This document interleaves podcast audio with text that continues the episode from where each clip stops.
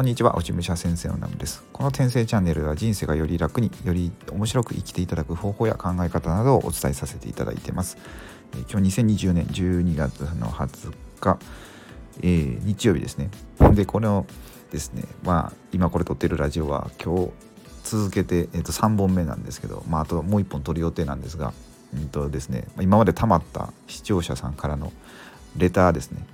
リスナーさんからいただいたメッセージ、ご質問に対して、今ひたすらお答えしてさせていただいております。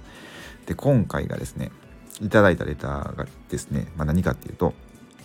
ライティング力を上げるためにはまずは1日に3分間の音声を10分とって文字起こしして、それを、添削してもらうことだと聞いたことがあるのですが、落武者先生はライティング力を上げるために何をされていますかということで、はい、ご質問いただきありがとうございます。僕ですね、ライティング力、僕基本ライティング力ないんですけど、何ですかね、なんかどうしたらうまく伝わるだろうっていうふうな、日々考えながらいろいろ文章を書くっていうか、文章を書くとで僕 SNS ぐらいですよね。SNS に発信してる時ぐらいなんで、ブログってあんまりほとんど書いてないんで、ブログはあるんですけど、それ過去のものをずっと置いてあるだけで、そうですね、僕ライティング力を上げるために何をしてるか、でもね、基本思ったのが、ライティングとこの喋る力っていうのは結構イコールではないですけど似てるなと思ってて、例えばこの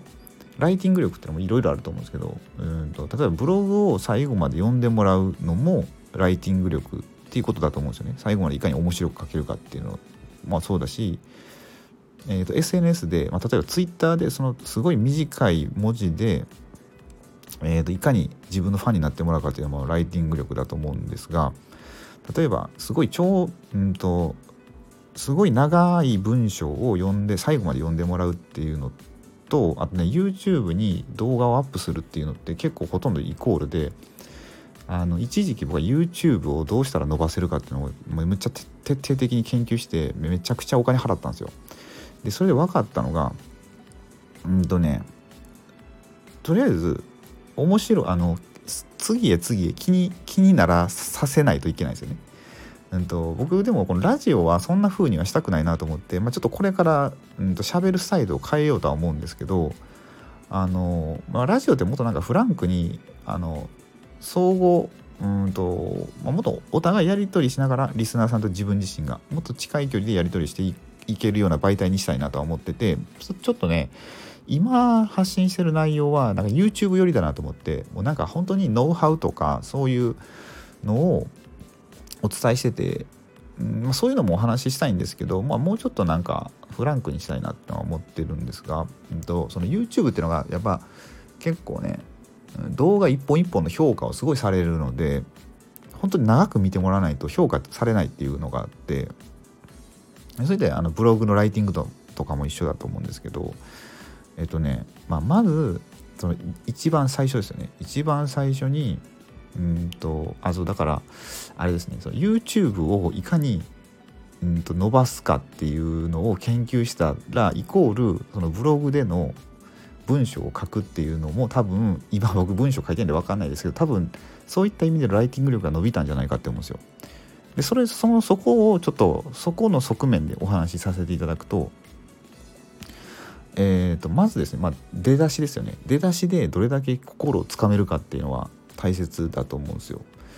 そこでなんかこれ YouTube の話ですけど、最初にその YouTube に来ていただいた方って、もう最初の 2,3 秒で勝負が決まるって言われてて、そこで少しでも変な時間があったら、もうそこで視聴者さんはこの、動画いいやってなって、ピッてもうどっか違うとこ行ってしまうんですよね。でそうすると評価が悪くなるんですよ。だから無駄なものは全部排除するっていう。だからこのライティング、文章でも一緒だと思うんですよね。なんか最初面白くないと続きを読んでもらえないみたいにもらえないみたいな、例えばその週刊少年ジャンプで何か新しい漫画が始まりましたってなって、第1話で結構こうグッとつかまないとその後続かないとか、そういうことってあるかなと思うんで、最初はちょっとインパクト強くするのは大切かなと思ってて、で、あとなんかずーっと文章書いていくときにやっぱりちょっと結論を先言わないっていうのがあって、まあ、これ2通りあるんですけど、結論を先に伝えるのが一番来ていただいた方のためだっていうのもあるんですけど、まあ、それをパンって知ったらそれでもう満足して帰っていってしまう人もいると思うん で僕が考えたのは、結論は言うんですけど最初インパクトがあるようにして、で次にその今回の動画であれ文章であれ何か結論みたいなのをポンって言うんですけど、その結論をパッて聞いてもなんかっていうような、なんか分かるようで分からないようなことにしておいて、もっと先を見てってもらうみたいな風に考えたんですよね。だからそこでも言ったらそこでまたインパクトがあるみたいな、これどういうなんか分かるけどどういうことなんだろうと思って、じゃあもうちょっと読んでみようとか見てみようって思ってもらうみたいな感じですね。でどんどんこう書いていくとか喋っていくにつれて、穴を開けておくっていうことも結構大切かなと思って、なんか人間って不完全なものを完全にしたい生き物なので、なんかやっぱそれでどんどん続きを見たくなる、読みたくなるっていう感じでっていう風には一応考えてますかね。で最後には例えば文章でも動画でも最後には何か本当の結論を持ってくるんですけど、それはやっぱりなんか当たり前のことで締めくくるんじゃなくて、なんか一段こうちょっと抽象度が上がるように締めると、なんかこの動画見てよかったなとかこの文章読んでよかったなみたいな風に終わって、で次もまた来てくれるみたいな風になるって、こう言われてるんですよね。実際僕も自分が見る側とか読む側だったら、そうなので多分そういう感じで構成をしていったらいいのかなとか思いますね。であとよく言われてるのはライティング力を上げるときには、写経するっていうのは言われてるんですけど、僕写経ってしたことないですよね。した方がいいっていうのは言われてるんですけど、僕は基本的にライティングを捨てて喋る方に行った人間なので、YouTube の方がいいわと思って、本当はブログを書こうと思ったんですけど、でもね僕ちょっと体調が悪くて、本当ねパソコンの前ずっと座ってると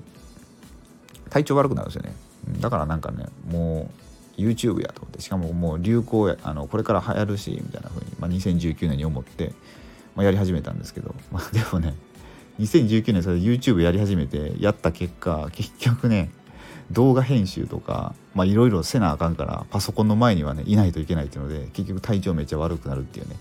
もう今の時代のそういうネットでのね